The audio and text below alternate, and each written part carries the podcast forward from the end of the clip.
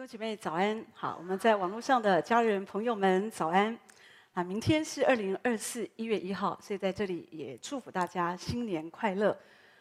若有人在基督里，他就是新造的人，旧事已过，都变成新的了。蛮期待从一月一号开始，神给我们一个新的开始，新的力量。不管二零二三有多少的泪水、痛苦这些过去的，让它成为过去。相信神要把新的力量赐给我们。那今天我想和大家在这个年末的时候步入这个新的一年的开始，我特别有感动，想和大家分享关于内在的健康。很多时候我们现在所遇到的这些问题哦，人跟人之间的问题，或者有的时候社会的问题、国家的问题、家庭问题，其实我觉得好多状况都是跟人有关。可是人最大的问题，我觉得就是我们的内在。有的时候我们看一个人说：“哦，这个人少一个手，哦，他是残障者，哦，这个人呃有一个什么状况，他是残障者。”可是我不觉得，我觉得外面的残障不是真的残障。我就想到有一个瑞典女人哈，一个姐妹叫做莲娜玛利亚，她出生的时候她没有双手，哈，她只有一只脚，因为另外一只脚是残缺的，所以等于还是只有一只脚。可是他活得很灿烂，他活得很快乐，他学用装义肢嘛，所以就学开车，好也也会煮饭，好用脚煮饭，好，然后他学游泳，你知道我们正常人我也不会游泳，哦，他学游泳，好，那所以呢，他有好嗓子，常常唱歌去安慰那些失丧的人。你说他是一个残障者吗？我不觉得他是一个残障者，我觉得他是一个健康的人。反之，今天有一些人好手好脚的。从外面看起来好像好好好好的，可是每一天活在抱怨、负面思想，然后指责这个、指责那个，或者在那里摆烂。我觉得这个可能是一个生病的状态，或者我们说才是真正的残障者。可是神不要我们一直像一个瘫子一样活在这个世界，神要我们健康。可是健康从哪里来？健康是从我们里面开始。这个时代。很流行看心理医生，你不管有什么状况，就有人说啊，你要不要去看看心理师啊？啊、谈一谈，谈一谈。很多东西不是谈出来的，谈一谈不会帮助你更好。你丢了垃圾，你回到家又装了新的垃圾，所以不会帮助你更好。可是如果我有一个坚信，如果我们好好的跟随主，弟兄姐妹好好的认识真理，我说的是，就是真的追追求神，你一定是可以健康的。有时候我觉得我们在生活当中真的有好多事情，让我们真的非常无奈。刚刚第一堂聚会之后，有一个大概是慕道友吧，哈，一个最近一天到晚就想自杀，已经自杀好几次，所以我们有一个热情热心的一个姐妹就把她带来，哈。然后呢，可是我说实在，我即使再怎么安慰她也没有用，她还是要死，她还是要死。她说我还有下一次，我还有下一次，你们挡不了我，这次挡得了，下次还我还有下一次，好。说真的。面对这样的人，我也很无奈。好，即使我我知道真理可以帮助你，耶稣可以帮助你，可是如果一个人他不要，真的就像我们有首诗歌说：“礼物再好，耶稣再好，耶稣有恩典有力量，你不要，你就是坚持，我我就是不要，我我就我就是还要去死，我就是这样，真的也没有办法。可是今天绝大多数的人，我觉得我们的生病指数没有到达这里。”我们可能心里都有点，说实在，我们都会有点生病，因为从我们的原生家庭、我们的环境各方面，我们很难说我们的内心是健康的。可是，我觉得今天我们会在这里，至少有一件事情我可以肯定是，我们想要更健康。我们希望透过耶稣基督给我们的人生带来不一样的翻转。那你就要知道真理怎么告诉我们。好，所以我就想到说，那怎样可以让我们的内在更健康？好，是我就想到一个经文，是我们非常熟悉的经文，可是我们不是那么常常做得到的经文。可是我想今天早上，让我们还是一起来读，好不好？在腓立比书第四章四第四节到第七节，来，你们要靠主常常喜乐。我再说，你们要喜乐，当叫众人知道你们谦让的心，主已经尽了，应当一无挂虑，只要凡事借着祷告、祈求和感谢。将你们所要的告诉神，神所赐出人意外的平安，必在基督耶稣里保守你们的心怀意念。我们等一下从这个经文里面，我们要带出三个方法，讲到怎么样可以帮助你的内在可以更健康，心理可以更健康。我在说，现在的生活真的是很复杂，好，而且人的生活因为步调很快，所以有时候无形的那种压力就很重啊。有的人不喜欢在台北生活，要么觉得台北的空气就是很紧张。好，我我没有在南部生活过，可是从南部上来的孩子哦，通常他们会说南部比较轻松，比较放松。好，可是我不无论如何，说实在，台湾就这么小，其实空气也是跑来跑去的，终有一天南部的空气也是会压力很大的，你没有办法逃避压力。压力不是说你住在北部、南部，住在哪里，住在美国，我们就会比较轻松，比较没有压力。不是，我觉得是在于我们的内心。啊，我们的内心如果没有让神来医治，或者说我们没有正确的来经历神，弟兄姐妹，我们真的，我们往哪里去逃避？好像说我们这样的一个环境，这些问题，好，有的时候有人觉得说，哦，这件事情我只要脱离了这个环境，我就会好，我只要怎么样就会好。其实你不会更好的。你你最大的需要，我们内心为什么会一直的沮丧下去？我们为什么会生病？好，当然有的时候是因为我们被错待，因为外在的环境各方面，我我我真的承认，有的时候就是这样。没有人故意说我要内在生病，我要这么焦虑，我要这么忧郁，或者说我要这么的愤世嫉俗。没有人，我相信没有人。可是有的时候，因为一些环境、一些事情的发生，让我们觉得我们很生气。那个生气、那个情绪搅得我们内在很不容易。可是问题是，如果我们一直活在被别人的情绪所影响，因着别人的错待，好像影响到我们自己的身体，说在，受最受伤的是我们，最辛苦的、睡不着的、走不出来的、需要吃药的是我们。所以我相信神要我们健康。所以神知道健康不是只是外面，外面一个样子，很多人外面看起来好好的，可是心里生病了。你看好多杀人犯，都看不出他们是杀人犯呐。真的，如果他们不要那么狰狞的话，你看不出来呀。可是有时候就是因为心里生病了嘛。那今天我们在这里，我们就要了解，那怎么样可以让我们内在更健康？刚刚我提到这个经文是我们非常熟悉，我们都会背。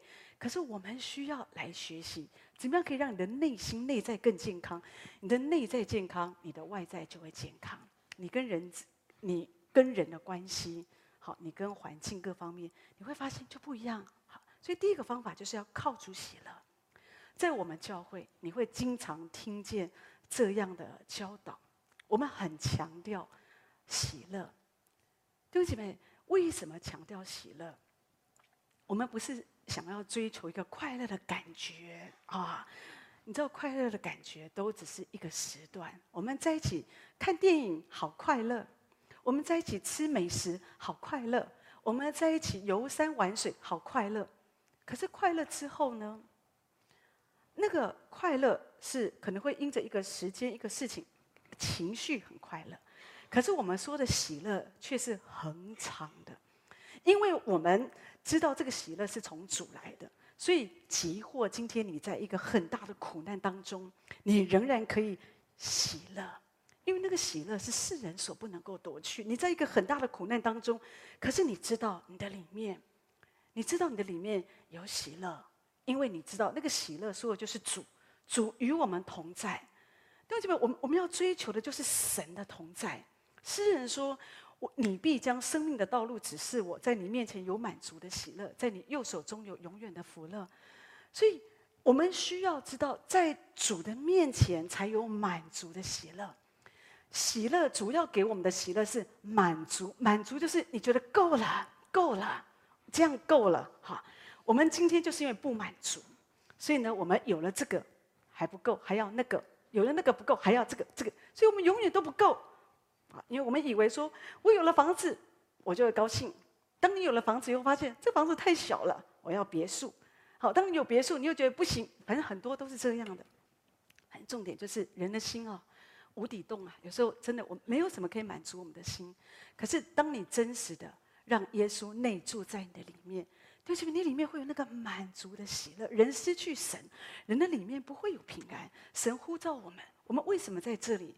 我们在这里不是只是哦做做礼拜，啊回去就忘记了，不是，而是我们想知道，想听一听神的话怎么说。我怎么样把神的话带到我的生活当中？我怎么样过一个更亲近神的生活？亚当夏娃当初神创造了他们，神给他们一个很快乐的生活。伊甸园的生活，伊甸园的生活，今天很多人都想到说，哦，是夫妻之间爱情的生活，其实不是啊。伊甸园真正讲的是我们跟神之间的关系，神很渴望我们过一个这样的生活。如果我们没有跟神有这样一个紧密的关系，即使你有一个看起来很好的家庭，它仍旧也不是你想象中这么美好。所以，我们最要紧的是，我们需要先跟神。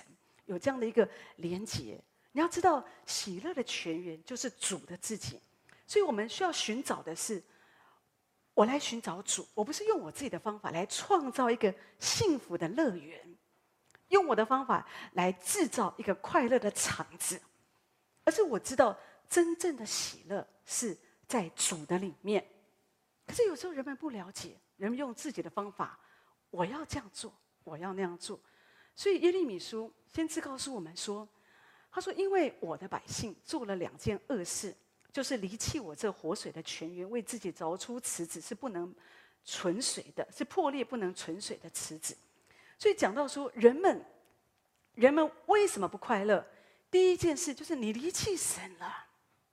有时候我们不快乐，你一定要知道我不快乐的原因。你不要说，因为我太太对我不好，因为我的老板对我不好，因为我被人家欺压，不是。”你真正的不快乐，是因为我们其实我们没有在神的里面。但是也许你觉得我这样讲，也许我觉得很不公平啊！明明就是我太太对不起我，弟兄姐妹，其实不是。真的让我们，因为如果你的目光一直是在外面，人家这个事那个事，你真的不会快乐。可是当我们再次的谦卑自己，主啊，我需要更多来到你的面前，我不要再用我的手，我曾经想用我的手。来制造那个快乐天堂、快乐的氛围，用我的手来建造我的属于我的王国。弟兄姐妹，你知道，在你没有想到的时候，一个地震，一个事件，你就天崩地裂了。你会很懊恼，你不晓得我以前的努力，我这么努力，我到底是为了什么？这就是我们说的，喜乐不是用人本主义，用你自己的方法，我要来制造。我要来做，而是单纯的信靠神，一步一步的，每一天我们的生活，我们要跟真实的跟神有这样的一个连接。每天邀请神的同在在我的里面，当神的同在在你的里面，无论你去到哪里，在你的家庭就带来平安，在你的职场，在你的小组，无论你去到哪里，都觉得你知道那个平安在你的里面，你的心里没有那样的一个搅动。说真的，你里面就会健康啊。我们里面就是因为常常有很多的搅动，不快乐，所以人会生病啊，人会生病。但是当我们明白，不，我我其实我不要用我的手，我好像我要来努力，好，我要来建造我的我的王国。不，我就是要单纯的回到神的面前。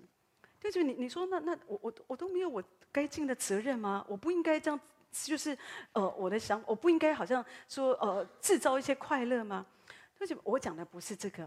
你知道，当主真的在你的里面，好，你不会以这个为导向，你会很自然，就是你做这些事情，你不会觉得说我非要这样做，我用尽我各样的心思人脉，我就要来制造我期待中的家庭，我期待中我的事业，好，我期待中我要怎么样来来来来建造我的儿女，你你不会把你的心思都放在这里，你会回到圣经，是与神对齐。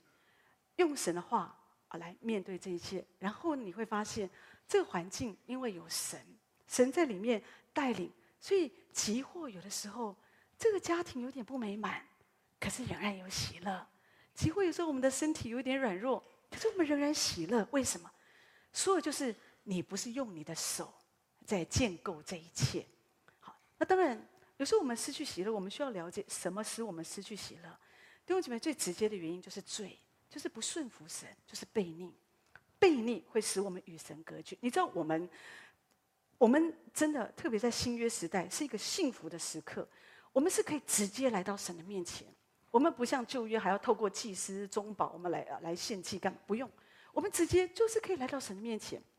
可是当有罪的时候，罪使我们没有办法来到主的面前，成为一个隔阂，我们跟神之间有距离了。可是神希望他跟我们之间是没有距离，神希望把他的喜乐放在我们身上。可是当有罪的时候，你也不敢来到神的面前，因为你觉得神在生我的气。可是神想让你知道，他不想生你的气，他希望你可以回到他的面前。可是你说那个路是什么？弟兄姐妹，神告诉我们：如果你渴望恢复那个喜乐，那就是悔改。当我们悔改的时候，我们承认我们自己的软弱，一切就不一样。有一个弟兄，他真的他。在人来看，他看起来都好好的，可是他自己知道他不是那么完全。那一天，当神光照他，神说：“你就是一个爱抱怨的人。”从外面来看，他怎么会是一个爱抱怨的人？他根本就是一个还算蛮安静的人。可他知道他是人看我好像看起来还不错，可是问题他知道他很爱抱怨，所以他认罪悔改。他知道，对，我常常抱怨，我睡眠不足的时候，我就不高兴。你知道不高兴就是个抱怨啊。当我有时候睡觉正浓的时候，闹钟响了，或者我被人家叫醒，啊，就有起床气，就不高兴。当我要去上厕所的时候，发现厕所被家人用的又脏又臭，都没有弄好，就不高兴。当我觉得我不能够好好吃早餐，哦，就要边穿衣服边刷牙边吃早餐，就不高兴。当我去办公室，事情出差错的时候，就不高兴。当别人没有按照我的想法去做的时候，就不高兴。当我接到账单的时候，我就不高兴；当我接到罚单的时候，我更不高兴。车子发动不起来，不高兴；遇到红灯，不高兴；不能按时睡觉，又要加班，不高兴，不高兴，不高兴。然后呢，终于可以睡觉了。可是第二天重新开始。他就有时候我们的生活，有时候我们有好多的不高兴。也许我们嘴巴没讲，可是我们就是不高兴。好，我们情绪就很荡。早上起来，你看眼睛都下垂的，好这样子哈。可是弟兄姐妹，我们不要这样子，我们需要回到神的面前。所以，当这个弟兄他意识到这个不高兴就是抱怨，所以他就认罪悔改。所以，神的喜乐可以再一次的充满在他的里面。但其实神真的要让我们过一个喜乐的人生。你知道，如果一个人他没有认识神，他没有觉得这个抱怨、这种不高兴正常啊，正常人都会这样子。可是弟兄姐妹，我们不是正常人。我们是属神的孩子，所以我们里面有一个不一样的生命。你真的可以过这样的一个生活，而这样的生活才会给你带来平安。你无论在什么样的情况，像保罗说的，或饱足，或饥饿，或缺乏，谁是谁在，我都得了秘诀。他他说，我不论在什么样的环境，哦，我是被人家高举，哦，夫子好会讲道哦，哦，你还有你的背景，罗马公民，哦，好棒棒。或者我被下到监牢里，没有关系。我吃山珍海味，或者我就吃个馒头，或者没东西吃，没有关系。我被打个半死，或者我被人家高举，没有关系。为什么一个人可以这样？就是一个靠主喜乐的生活。我们如果没有靠主，对不起，我刚刚讲那个喜乐不是感觉啊。我们的主被称为忧患之子，可是他也是我们最喜乐的神，因为在圣灵的九种果子里面有一个果子就叫喜乐，喜乐就是神的属性。我们的主为什么可以在这忧患当中，他可以充满喜乐？这个喜乐不是一天到晚笑嘻嘻的，不是，那个喜乐是在他里面有一个不能震动的果，不论发生什么事，他聚焦在天父的旨意当中，他知道我在做什么。所以，即使他为神的儿女钉死在十字架的时候，他说：“他我们的主没有在那边，哎呦哎呦，不是，我们的主也没有去找他三五好友说，你看，你帮我出气，我们站在一块。”耶稣没有啊，耶稣说：“因为我看见摆在那个前头的喜乐，我就轻看羞辱，忍受十字架的痛苦。”这就是我们的主。弟兄姊妹，这就是我说的喜乐。如果你没有找到主，你你找不到人生的意义跟价值。到底我们这一生活在地上做什么呢？就像我刚刚我说的，我在第一堂碰到这个慕道友，他一直说：“我活着要干什么？我找不到意义，我找不到价值，我不知道我为什么要活着。”好，他讨厌人家救他，他真的不想要活。可是弟兄姐妹，我要说的是，我们活着是有意义、是有价值的。曾经有一个人，他也是一天到晚想自杀，他是一个赫赫有名的人啊。啊，我要讲的就是刘霞女士。大家都知道，她的身体是真的是非常不好。她身体就是因为这个退化性关节炎嘛，所以她的身体很多的毛病啊。她身体说，你问她哪里痛，她说我的痛是全身都痛，怎么痛就大痛小痛啊，这样子，就是很痛。可是他提到说，所以在他人生当中，他的著作里面，为什么我没有自杀？在这本书里面，他提到说，像像我这样的人啊，我有太充分的理由，我可以自杀。论学历，我没有学历，因为身体不好，我只能读到小学毕业。然后论健康，我就只有一个不断退化的一个身体而已。然后呢，论我的名名位，哈，我也没有什么名字啊，人我就是一个默默无闻的残障人士。所以从人的眼光，他什么都不能，什么都不行。好，可是他说，所以他就觉得像我这样的人活着干嘛呢？死一死好了。但是那一天，他说，在他十六岁那一年，他遇见了主。他说：“我找到了我生命的意义跟价值。我的生命，我的意义价值，不在乎我这个残破的的的这个身体呀。”所以他开始，他创办了伊甸基金会，他为弱势团体他来发声，他帮助无数的人，一直到现在。虽然他已经去添加了，他所创立的机构仍仍然在祝福许多的百姓。可是他提到说：“我为什么没有自杀？我为什么没有消极？我为什么没有不平衡？我为什么没有怨天尤人？”他说：“因为我先有了耶稣。对，就当你有了耶稣，你就有了一切。这个不是讲一个，真的不是在讲一个，好像我们讲一个天方夜谭、一个神话故事。我真的真的很期待弟兄姐妹可以了解，主希望我们快乐。当我们快乐的时候。”弟兄姐妹忧愁才会从我们身上离开？你真的爱一个人，你就会希望他快乐，对不对？所以神爱我们，神希望我们快乐。诗人说：“我将耶和华常摆在我面前，因他在我右边，我便不致摇动。因此我的心欢喜，我的灵快乐，我的肉身也要安然居住。”所以呢，大卫他在这里提到说：“我将神常摆在我面前，因为我看见主在我的旁边，我就不会摇摆。”但是有时候我们内心的痛苦，让我们觉得，我们有时候好想跳脱一些环境，我们有的时候好想要，我们有时候好，你知道，有的人真的被一些环境激怒到，好想要杀人。可是呢，你需要把神摆在你面前，你才不会伤害别人，你也不会伤害自己。真的有时候是不容易的。在过去这个礼拜二，哈，教会有全教会的这个感恩见证会。非常感谢神，我们看见许多的弟兄姐妹络绎不绝的，他们就是一直为主做见证，把感恩好献给神，在其中听见好多感人的见证，很多的疾病被神得到医治，还有很多就是一些生命的问题、人际的关系，可是神怎么样的来帮助他们？可是其中有一个姐妹，我我听了蛮感动的，她是一个原住民的姐妹。但是呢，他讲到，因为平常我看到他，他就是一个妇人嘛，看起来就快快乐乐的啊，这样子哈，很很也很甜美这样好。可是他就分享说，他是一个在一个家暴家庭成长中的孩子，在他的印象当中，因为母亲很早就离世吧，哈，就他就没没有没有什么印象，但是印象比较深的，就是妈妈的身上总是有一个管子，我想大概就是尿管这一类的，好，身体很不好，但是他有印象，虽然这样，妈妈常常读圣经。在家里总是读圣经，读圣经好。然后他的爸爸酗酒，他们家有好多孩子，他爸爸就酗酒、喝酒哈。那一喝酒之后就打小孩，他不打其他的，他是老幺。我们通常都觉得老幺最被疼，他说不是，我们家就是老幺都被打，所以他被打。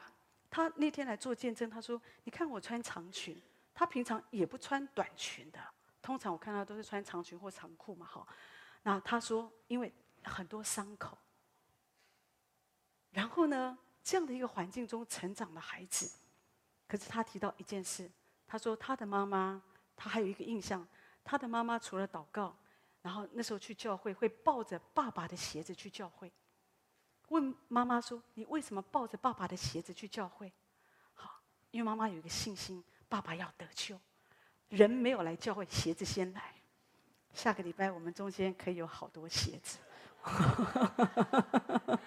可是这件事情却给小孩很深的印象，所以他虽然在这样的一个环境当中长大，你知道他一直到现在，有时候他有时候去外面，有时候喜欢拍照嘛。哦，他我发现他特别喜欢拍大自然，啊、虫子啦，好，或者是这些花草树木，然后就会写下很多感恩的话、感言、神的创造各方面。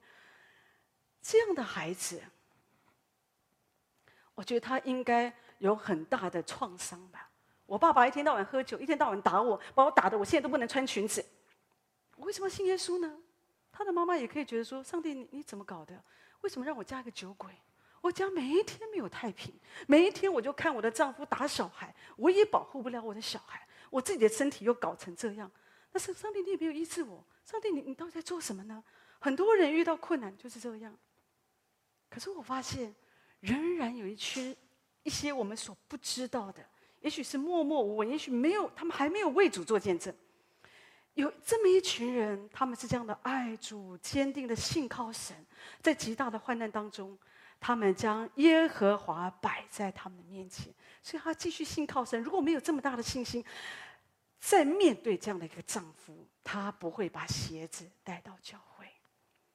真的，他应该就一个祷告：最好你永远都不要上天堂，有你没我。弟兄姐妹，可是我想不是这样，一个有主生命的人。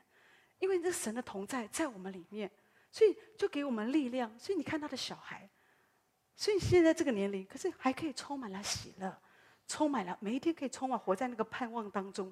今天有的人自杀发疯，有精神上的疾病。弟兄姐妹，真的有一个精神科医生曾经这样说：“他说，因为那些人失去了神，所以就带来精神的不安。”所以，我们有神的。当你有时候，我我在说，有时候我们每一个人都有一些压力。我们每一个人真的有时候，我们里面也会生病。只是说，说真的，还可以用我们的意志控制。但是你不能够等到你自己好像说，让你的这种痛苦指数超标，那个时候你要依靠神很难。所以，当你意识到哦，我情绪不稳的时候，赶快来呼求神。盗贼来，无非要偷窃、杀害、毁坏。可是我来了，是要叫人得生命，并且得的更丰盛。你知道，我们我们的神爱我们，他要你过一个丰盛的生活。可是魔鬼来，他就是要偷窃你的喜乐。他知道，当他偷窃你的喜乐，让你精神不安，让你无法快乐，你就生病了。一个生病的人很难。你知道，我们人很软弱的时候，我们灵性上不来。所以仇敌太了解，所以你知道，在这个世代，他偷窃无数人的喜乐。一个人的不快乐会影响到他的个人、他的丈夫、他的家庭、他的孩子，甚至他周围的人。可是神来，他要恢复，他要让你喜乐，他让你快乐，他不要让你觉得说，好像我们永远都要这样病下去，活在那个抱怨、负面的情绪当中。所以我们需要来靠近神，不要为自己好像制造那个破裂、不能够存水的池子，不要用自己的方法，要用主的方法，来到主的面前。我们就这样来寻求神，真的喜乐给我们的生命带来很大医治的能力。箴言十七章那边说：“喜乐的心乃是良药，忧伤的灵使骨枯干。”所以喜乐的心就是最好的药。所以我们要常常喜乐起来。当你说我就我就快乐不起来，有时候你要你就是给自己笑一笑。当你笑那个嘴角翘起来的时候，你就发现很好笑。哈，呃。你跟你旁边的人笑一笑，好，你旁边人其实也没那么好笑，可是基本上，我觉得我们常常笑一笑，你知道我们的脑神经哦，大脑分辨不出来你是真的快乐还是假的。可是当我们常常快乐笑一笑的时候，很多事情你会发现啊，也没有这么严重。你知道有的人不会笑哎，我认识有一些人是信耶稣以后才会笑。可有一次，我看见一个见证，讲到一个姐妹，她人跟她真的非常的安静，她都没有笑，没什么表情啊。可是那天居然会后，她回到家，她感觉到圣灵的工作在她身上，所以她就继续亲近神。后来神的灵就一直浇灌她，她就突然她就喜乐，她就喜笑，好，她开始在圣灵里，她就笑，她笑了快一个小时。后来她安静下来之后，她做见证。他说：“这五年来啊，我第一次笑。为什么？因为五年前他的妹妹，挚爱的妹妹死于癌症，所以他有很深的失落感，他很痛苦。人的安慰帮助不了他。虽然人就持续来到神的面前，可是仍然有很深的失落。可是那天神喜乐的膏油这样恩高他，他真的觉得他得到释放，他觉得得到从神来的医治。弟兄姐妹，如果你失去喜乐，忧愁就会进来。所以我们需要让喜乐进来，让忧愁可以出去。所以神是很信实的，神真的要帮助我们，神要来医治我们，神要把那个生命的活力、动力再一次的赐给我们。有一个牧师的女儿啊，她在教会里面帮忙弹琴啊，也都弹得很好。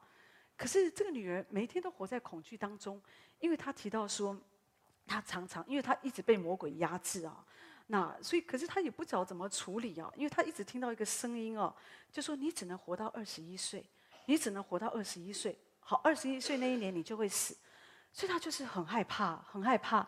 然后呢，每一天都在那个恐惧当中。后来真的因为太恐惧，一直心理的疾病嘛，那也没有正确的去处理，所以就得忧郁症了。因为一直害怕，有时候你说怎么会这么怕？就这边有的时候，这个是没有道理讲。那个当那个害怕的阴影笼罩一个人的时候，人们就是会非常的怕，怕到一个地步，有的人就是没有办法出门。你千万不要觉得说啊，你心理作用，你怎么样？有的时候不是，那真的就是一个魔鬼的压制。这个女孩就生病，她心里受苦，每一天都一直哭，哎，就是没事就一直哭哦，这样子好，好，就是一一一个一个忧郁症的一个状态，吃药啊，好，心理治疗都没有什么太大帮助。可是他的父母还是很好，就继续把他拉到聚会，因为通常这样的人。有时候在聚会当中，也说实在也不是很容易坐住，就觉得没用嘛，哈，很多年的问题。可是呢，他的家人就是把他带到聚会，一定不要离开神。即或你现在很软弱，越在软弱的时候，人们是觉得想要跳脱神的同在。可是越在这个时刻，其实你不能离开神的同在。就这样子，你没有想到的时候，像先知马拉基说的，我们所寻求的神，他会忽然来造访我们。所以那天他听见圣灵的声音说。圣灵跟他讲说：“你要尽心尽力赞美神，不要在形式上赞美神，要真诚的赞美神。”哦，他感觉神光照他，让他知道他的问题。有时候我们赞美神，我们真的会在形式上啊，等一下来教会，大家就是敬拜哦。有时候我们，我们有时候我们唱歌有口无心啊。哦，今天唱歌唱第几遍都不知道。哎，刚有唱这个歌吗？刚有祷告过吗？哦，有时候我们都想不起来，刚刚我们唱了什么歌，不记得，好，对不对？可是这个就是我们要了解，我们不要在形式上觉得说，好像教会就是这样，要敬拜啊，然后就讲道啊，然后就祷告啊，就结束，就散会啊，好像不是这样。每一次我们需要用我们的心灵和诚实来敬拜神，所以这个姐妹她就愿意接受圣灵的光照，所以每一次她不管旁开始学习，不要管旁边的人，她就是很尽心的敬拜神。真诚的敬拜神，而她得到医治之后，她结婚了。好，她跟她的丈夫他们是从事音乐事工，所以在世界各地做音乐宣教的服饰。好，所以我要提到，就是神有时候魔鬼会骗我们，好，会用一些话语来否定我们，让我们心里不开心。好，可是你要拒绝，你要真的来到神的面前，主啊，你是我的喜乐，你是我的力量。诗篇四篇呃第四篇说：“你使我心里快乐，胜过那丰收五谷新酒的人。主是使你心里快乐的人，是主是使你可以安然躺下睡觉的人。只有神使你可以安然居住。弟兄姐妹，你知道，当你心里有忧虑、有重担、有烦恼，你真的不好睡觉啊。”我就一天到晚，我就常常需要为这个征战。我我自己，这是我自己的问题，我的毛病。我真的有时候心里哦，可是我我我我觉得我比较吃亏的是，我都不是为我自己烦恼，而是我就是说啊、弟兄姐妹，这个事哦，那个事啊、哦，有时候一想起来，我真的有时候就我就很难睡，我都需要一直想到，唯有耶和华使我安然睡觉。我相信神要帮助这个人从风暴当中可以经过哦，就继续信靠神。就就就这样啊，好，我们就一直转向神，一直转向神。好，那所以呢，神就会帮助我们。所以弟兄姊妹，你知道你的喜乐不是环境。有时候我们不快乐，我们都是觉得因为环境不好，所以我们就不快乐。弟兄姊妹，真的不是环境的问题，是我们。我们真的要再一次的向跟神对齐，来到神的面前，你的生命才会快乐啊。有一次我看到一个文章，那是一个日本的一个一个作家，他写了一个小说，讲到幸福的门哦，我觉得这个这个这个文章很有趣哦。他说有一个家庭哦，他们的家里面都没有办法和睦相处，互相包容，所以这个家一天到晚就吵架吵架吵架对骂这样子哈，大声吵架。所以这个爸爸一家之主，这个爸爸就很难过，就想为什么我们家是这样呢？好，他看隔壁家比我们家还穷。好，可是呢，这个家充满了笑声，和乐融融，怎么会这样呢？所以有一天，他就好奇的去拜访邻居，说：“哎，你们家哦，你们家怎么跟我们家不一样？我们家每一天吵架，你们家怎么每天都笑声不断？你们的秘诀是什么？”好，这个邻居就跟他说：“哦，因为你们家都是完全人，我们家都是罪人。”好，那。哦，这这他就继续讲，他的意思是因为你们是完全人嘛，所以当有人犯错的时候，你们就互相指责来指责去的。可是因为我们家都是罪人，所以只要有人犯错，我们都会觉得啊，这是我的错。他进一步的在解释给这个邻居说，哦，比方有天我的小儿子不小心把花瓶打破了，他就跟妈妈说，哦，妈妈对不起，对不起，我打破了。啊，这个时候妈妈就对儿子说，哦，不是不是，这是我的错，我我我我我，因为我把花瓶放在那里，让你不小心撞到。这时候，爸爸在旁边听到说：“哦不，我也有错，我有错。如果我早一点把花瓶移走呢，就不会发生这个事。哥哥在另外一边，哦，不是，都是我的错，都是我错。如果我没有买花瓶，就不会发生这个事情了。”好，说我们家都会犯错，我们都是罪人，所以没有人定对方的罪，所以大家都过得平安喜乐。好，那啊、你们家因为都是完全人，好，所以就难免会争争吵，好争吵。当然，它是一个故事，可是我想到教父。奥利根他曾经说：“他说教会是罪人聚集的地方，就是有时候说真的，我们心里不快乐啊，不是我们自己制造的啊，有一些我们的责任啊，因为有时候我们是紧抓着这个痛苦不放，可很多时候是别人制造在我们身上，让我们不高兴，让我们焦虑，让我们不快乐。可是主说他要将我们的哀哭变成跳舞，他将我们的麻衣脱去，给我们披上喜乐。主知道有一些事情，有的时候是你有错。”所以你不高兴哈？真的，我若心里注重罪孽，主必不听。有时候我们是有我们自己的问题，可是很多时候，弟兄姐妹，你知道我们的不不高兴，我们的不快乐，我们的伤害，内在的伤害，真的是从人来的。不管是人有心或无心的，可是说实在，有我我们就是不高兴。有时候我们我们的痛苦是我又不能够，有时候我们也不又不能够讲哈。有时候是这样。但是你要知道，伤害最重。如果你没有走出来，伤最重就是你。渐渐你的心里生病，你就不健康。所以主要帮助你，你要靠主喜乐，这是第一步。至少让你的内在可以健康。我没有办法喜乐，可是主，我要来依靠你。就像我们刚刚所听到这些见证，就是靠着神的恩典喜乐来帮助我们，好胜过我们内在的伤害。第二就是谦让的心。在我们刚刚读的经文里面讲到说，当叫众人知道你们谦让的心，主已经尽了。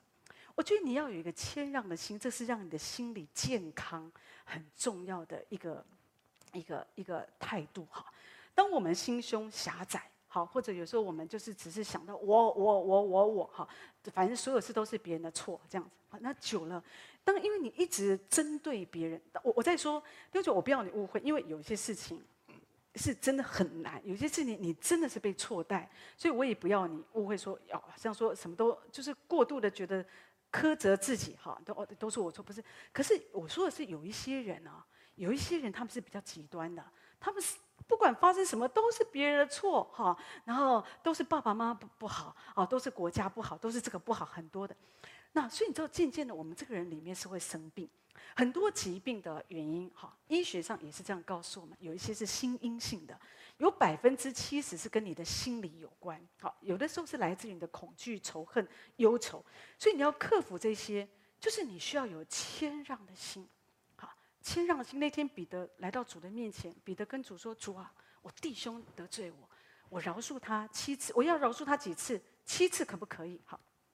彼得这样说的意思，他只是想让主说七次够大方了吧？七次很宽容了吧？我可以饶恕我的太太、我先生、我的朋友七次，已经很了不起了。好，可是那天主跟他说：“我跟你说，不是七次，是七十个七次。”说实在，如果你你是在场，你是彼得，你真的会觉得我们的主，你真的很很那个。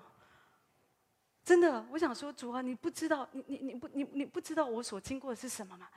我七次已经很了不起了。你就真的旁边的人搞不好还跟你附和，觉得说我们的主啊真的是很不体恤，好，很不体恤我们的感觉。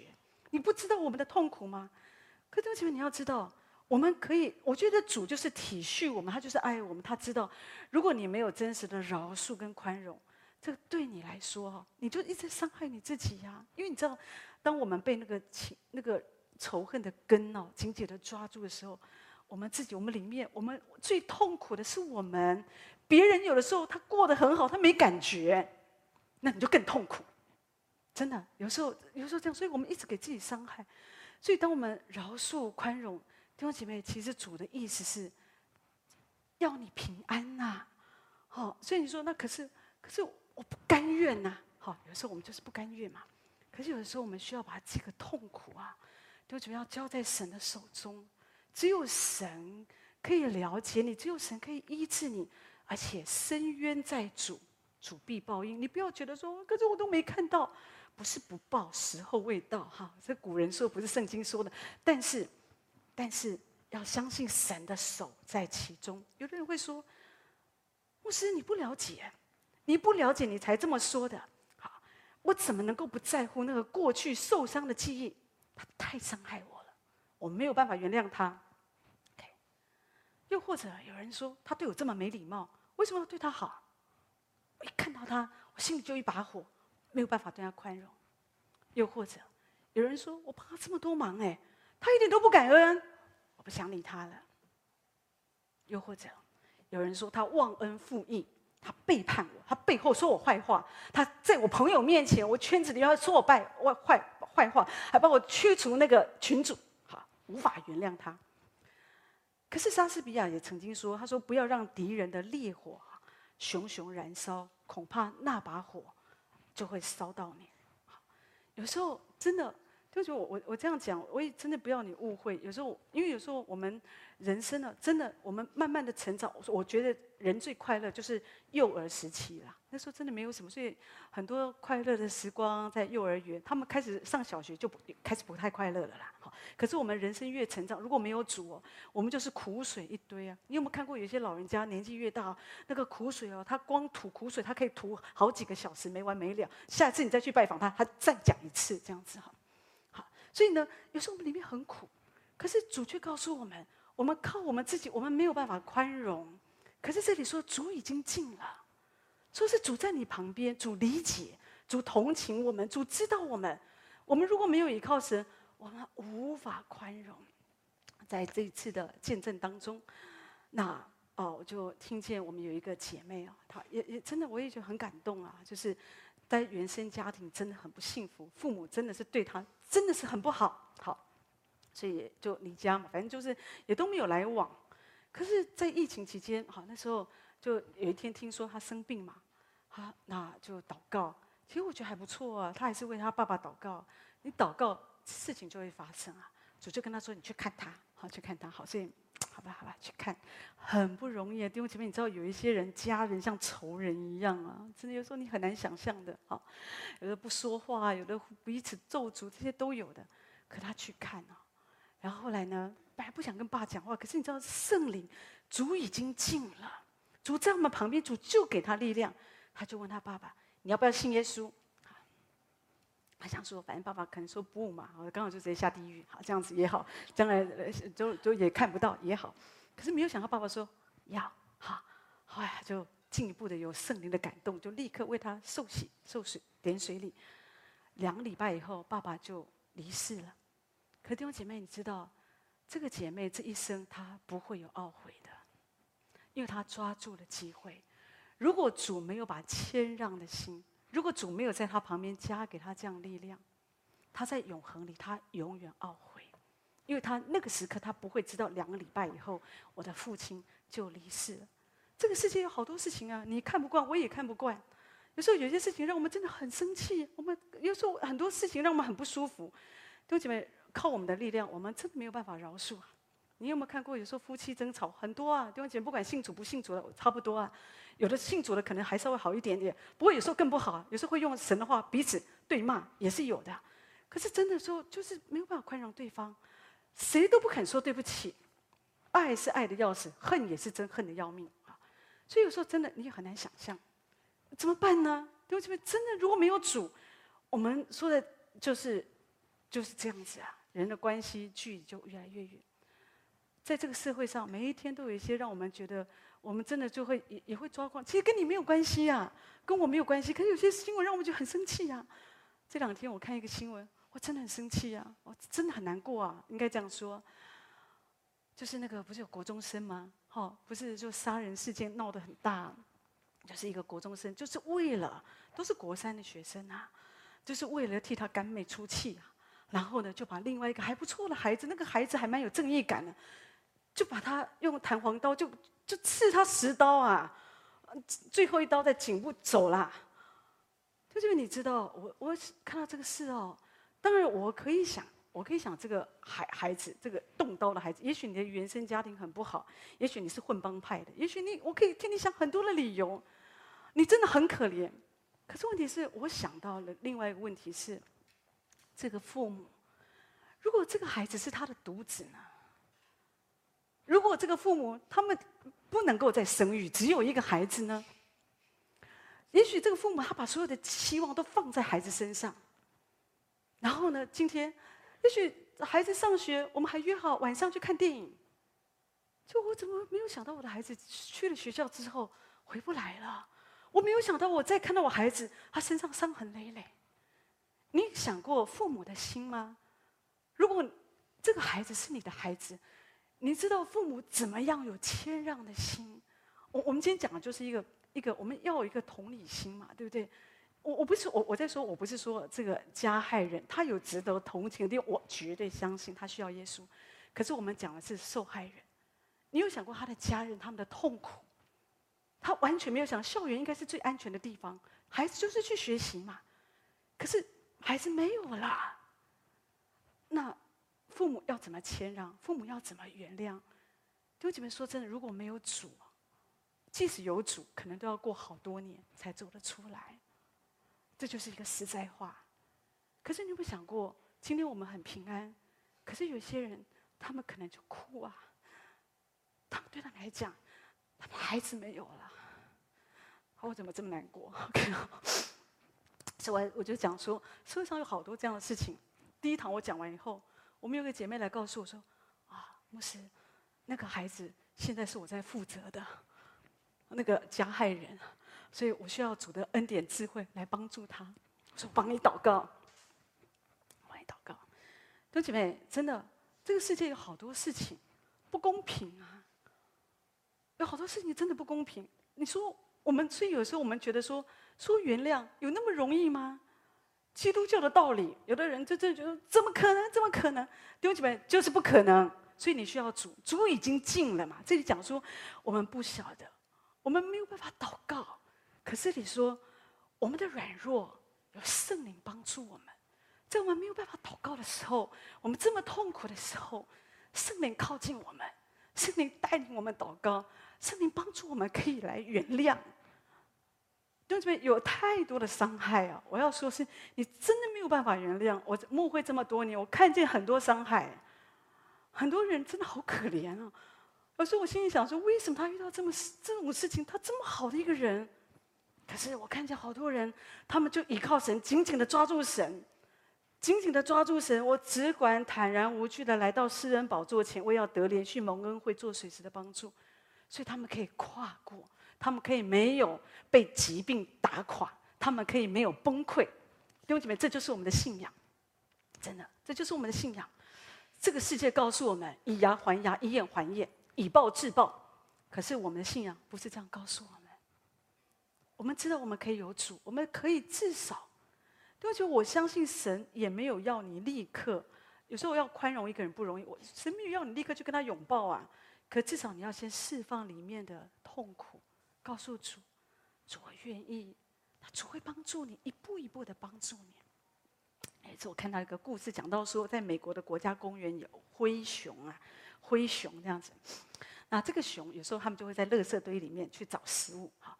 那一熊很大嘛，所以有时候有些动物也就不会靠近它啊。哦，那有时候狮子、老虎、狼啊，都觉得他们去找别的好，就不会来这边跟它抢食物。可是有一个动物，有一种动物哦，它会在灰熊翻垃圾的时候啊，就跟它一起找东西吃啊。那个就是一只小小的臭鼬鼠。那当臭鼬鼠跟灰熊一起吃东西的时候，灰熊都不会打它哎。其实灰熊的身量比它大很多，身灰熊可以一只脚就把它给打死、踩死。可是为什么灰熊不这么做？你知道吗？因为臭鼬鼠会放屁。所以呢，当他一放屁在这个这个灰熊的身上，哦，他就整个人哦，他不是整个人，整只熊哦，他就会一直滚来滚去，滚来滚去，那个臭味弄得他全身他都不舒服，滚来滚去的。所以他想，不如我宽容他，我跟他一起分享食物，我们一起吃。弟兄姐妹，在你周围很多臭鼬鼠，你看到那些人就想把他，我不应该这样教你说他们是臭鼬鼠，因为主说我们要爱我们的敌人。可是我知道你还没有办法爱的时候，至少你可以想到这个故事，也成为你的激励。好，那就是有时候有的人很挑剔，有的人很多的问题让你很受伤，你没有办法宽容。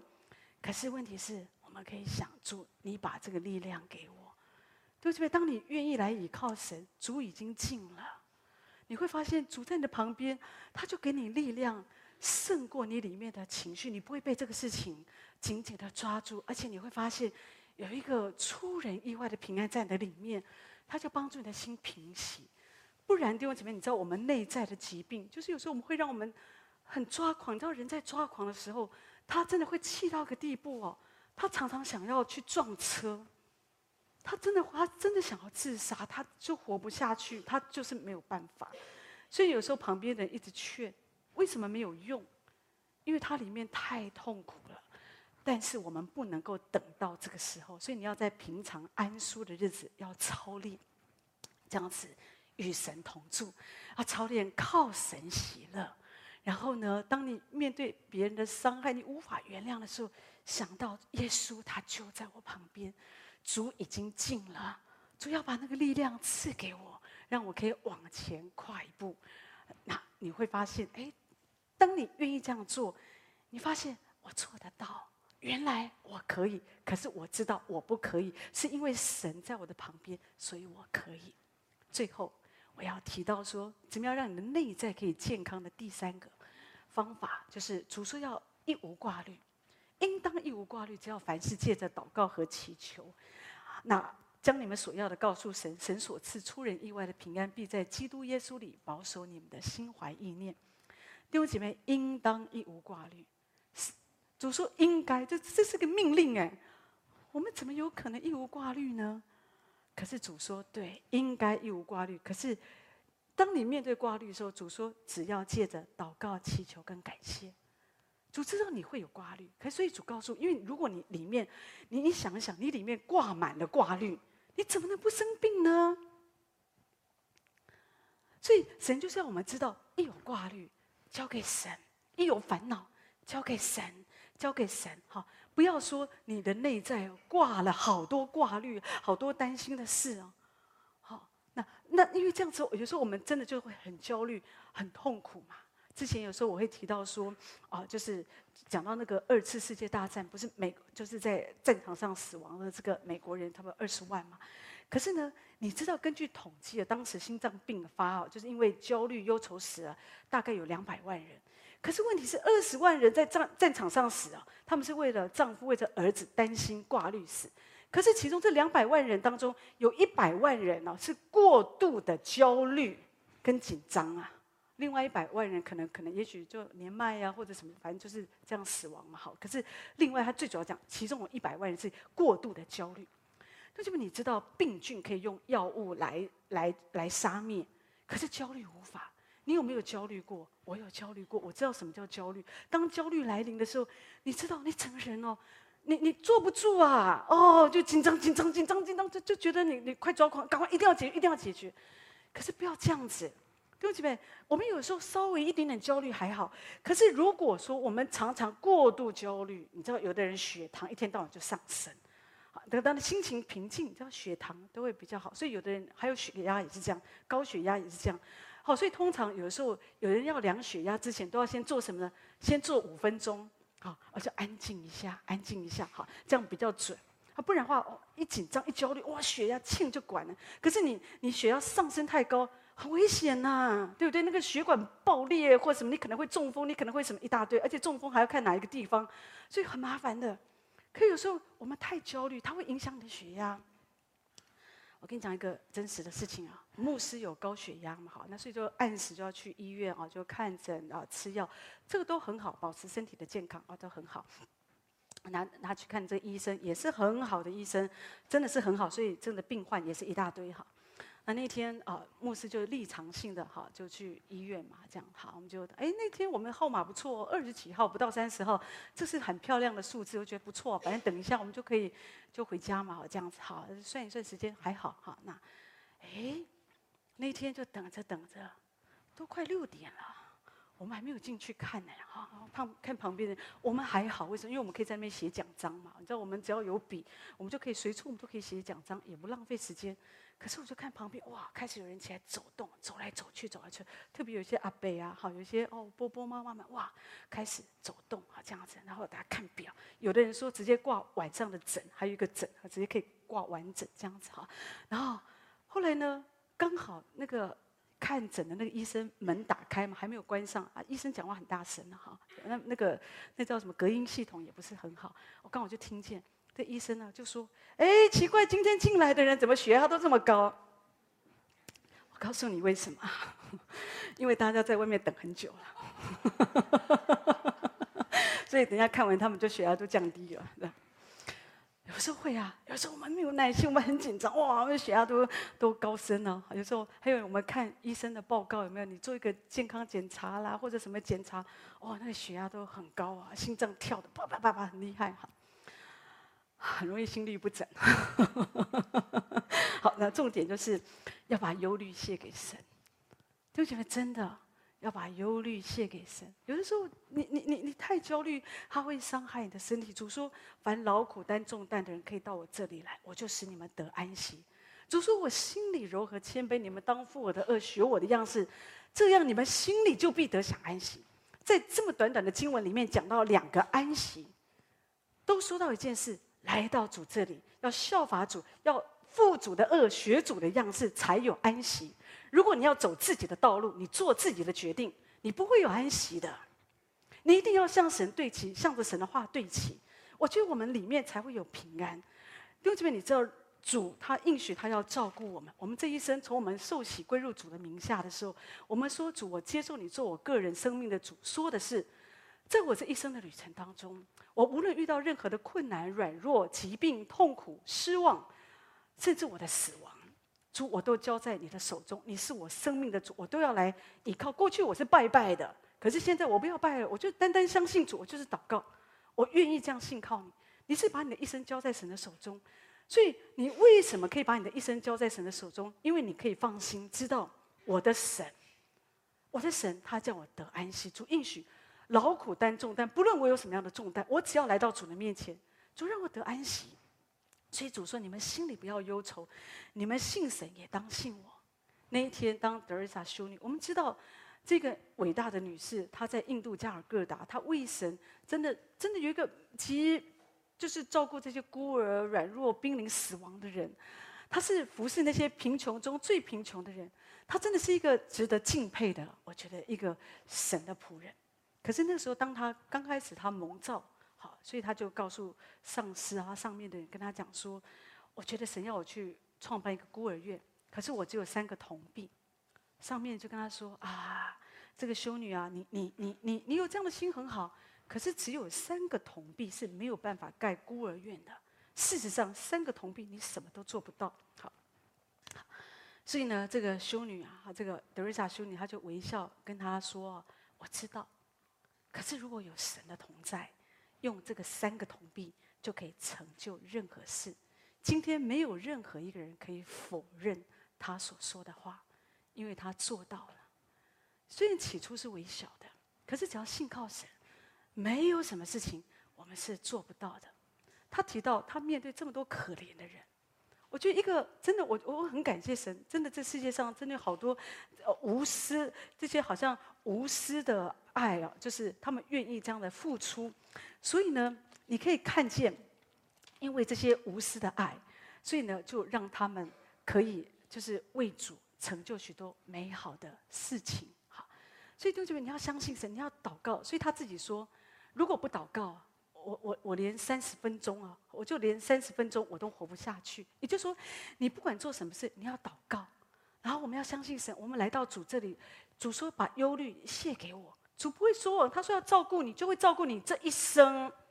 从你年幼一直到你年老发白，主都会照顾我们。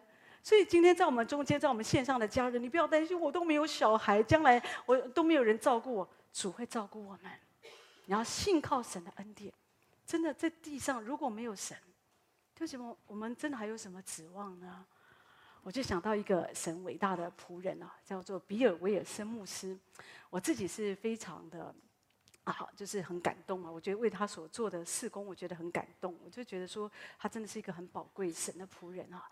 那他是在美国的纽约，哈，他专门是服侍儿童，哈，他那他最著名的工作就是巴士，哈，就是他会，他们有好几，每个礼拜有几百辆的巴士啊，就是去去找去带孩子，哈，那特别是那些贫民窟的孩子啊，那些呃，就是有时候就是呃，有时候在街道上的孩子啊，就是没有人顾的哈，那他就带他们来参加逐日学，把神的话给他们，陪伴他们，这样好。那他自己本身，他也是被妈妈弃养的，哈，被丢在路边，后来真的是啊被人捡起来，好，那教会给他很大的祝福恩典，所以当他长大以后，他就有一个梦想，他也要祝福这些可怜的孩子。他自己曾经有这样的一个遭遇，所以他很能感同身受，所以他觉得我也要来帮助这些人。所以当他长大之后，他就是他就是来来做这个儿童事工，帮助了无数无数的人，好，这样好。可是你知道？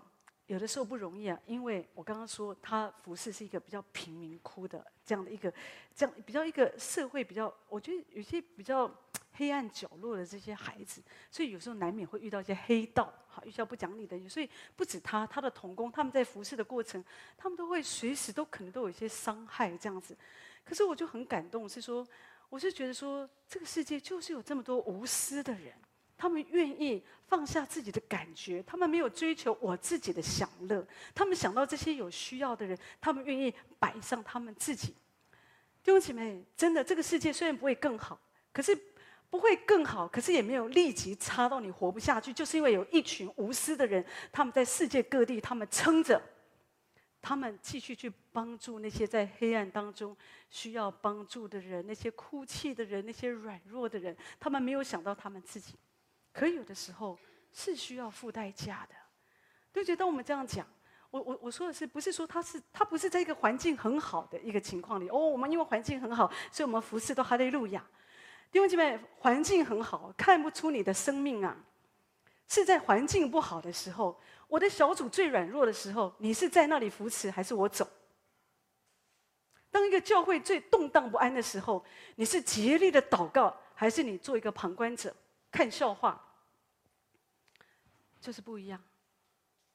那这个牧师，真的有时候他们也是不容易，有时候会就遇到这些事情。可是那一天他提到，真的他就遇到一种黑道吧，哈，反正就从背后就拿砖头，他们就打他。事实上他这嘴巴这边也是被枪哦，就射过。可是那天那个砖头就是打中他的这个后脑勺，所以造成他眼睛失明，他看不见。他看不见这件事情很严重，为什么？因为他是要专门负责开 bus 的，他要送这些孩子，他看不见，他怎么开车？今天有一个人看不见，他在外面开车，你怕不怕？我因为我很怕啊，哦，可是他知道他没有办法服侍主，他那天很失落，很失望，他不晓得怎么样完成神在他生命中的命定，他也不晓得为什么，怎么会发生这个事情。就就有时候我们服侍主，不是说我们每天都哈利路亚，我们每天都觉得我们都活在很得胜。有时候，有时候我们也会很失落，有时候我们也会很沮丧，有时候我们也会很痛苦，很有压力。可是我们需要做什么？我们需要来到神的面前。凡劳苦担重担的人，需要来到神的面前，再把一切的忧虑来卸给神。那一天，他就祷告神，他真的一点办法都没有，他也只能放弃。在他决定第二天他就要放弃的时候，那天晚上神来造访他，所以第二天早晨说，当他打开眼睛的时候啊，他看见第一道阳光射入他那个窗户，他抬头看见那个天花板，他发现我两个眼睛都看得非常清楚。神超自然的医治他，所以医生说，你不用动手术了。事实上本来就不用动手术啊，为什么？他本来就动手术也不会好的。可是问题是，神真的这样奇妙的医治他。他说前一晚没有人为我按手，没有人用油来膏抹我。前一晚我的信心是这么的软弱，我那么的害怕，我怕的，我觉得我就只能逃开。可是神介入，神的力量成为我的力量。神超自然的医治在神仆人的身上，所以弟兄姐妹，这个人还活着啊！所以你要知道，我们我们需要这样来信靠神。为什么神把这样许多这样宝贵的器皿放在我们前面？你不要说我们没有办法像他一样，你你可以做，你可以做。我每次想到这样的人，这样的神的仆人，我都很感动。我非常感谢神。我说主啊，你都没有把我放在这样的一个可怕的一个环境。那我可以做什么？那我知道，至少我可以更加殷勤。至少我可以更加殷勤，这是我可以做的。可是我想到，不管在偏乡，在一些比较落后的国家，弟兄姐妹真的有很多值得尊敬那些默默无闻神的仆人，一些弟兄姐妹，他们就像一粒麦子落在地里死，他埋在那里，他就是付出他们的爱。你说他们心里不会生病吗？弟兄姐妹会生病的啊，很多问题都是从人来的。弟兄姐妹加诸于牧者的身上的问题跟伤害也是多的很多啊。可是为什么可以不用生病？就是因为来到神的面前，主说祈求就给你们，寻找就寻见，叩门就给你们开门。主说不要忧虑，说吃什么喝什么穿什么。主说要先求他的果和他的意，这些东西都要加给你了。主说要在患难之日求告我，我要搭救你，你也要荣耀我。所以弟兄姐妹，当我们这样来寻求神，来祷告，不要忧虑，就相信神。你知道，一直聚焦在神的里面，一有忧虑就交给神，祷告，为弟兄姐妹祷告，相信弟兄姐妹，你你就你的里面哦，你就不会生病啊。主应许他要保守我们的心，胜过保守一切，因为一生的果效是从心里发出的。所以我们要相信，掌管历史背后那一双神看不见的手，他一直与我们同在。所以你要相信神爱你，神不要你生病。不论这个世界，不论你现在的环境如何，不论过去什么，弟兄姐妹，明天一月一号一个新的开始，给自己一个开始，不要再。浸泡在过去的哦，仇恨、软弱，主啊，我相信你可以让我们更多的想到这些前辈。实际上说，这些见证人好像云彩围绕着我们。当我们更多的思想这些人，弟兄姐妹，说实在，我们里面会充满了感恩，而且我们对主会充满了动力。我们可以成为那个无私的人，一个无私的人，没有常常想到自己的人。弟兄姐妹，你比较不会常常生病。我总想到我们的创办人荣教士，当他心情很低落的时候，他常常说：“我心情不好的，我就去探访。”你知道那个在讲什么？就是我转一个方向，我不要看我自己。弟兄姐妹，这就是定死，把老我我的感觉定在十字架上。当你常常这样开始学习，常常这样做，你会发现你的里面其实是可以更健康、更喜乐的。所以愿神用他这样的话语。来鼓励，来祝福我们每一位。